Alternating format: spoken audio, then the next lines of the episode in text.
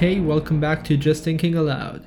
Some episodes ago, I criticized Novak Djokovic for using his popularity to spread ill-informed, unscientific, and false ideas about vaccination. Mind you, he isn't the only one, but I talked about him since he is exceedingly popular in Serbia. But now I have someone to point to and say, take note, that's how it's done.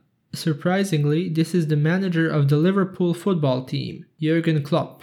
When asked in an interview about coronavirus, his response was, "What I don't like in life is that, for a very serious thing, a football manager's opinion is important. I don't understand it. It's not important what famous people have to say. We need to talk about things in the right manner. People with no knowledge on it should not talk about it. Not football managers. Why me? I wear a baseball cap and have a bad shave." I was thrilled to hear such an intellectually honest and sincere response, and I wish more celebrities were like this. What do you think, and were you pleasantly surprised recently by a statement from a celebrity? Let me know on Y K Y Z. Thanks for listening.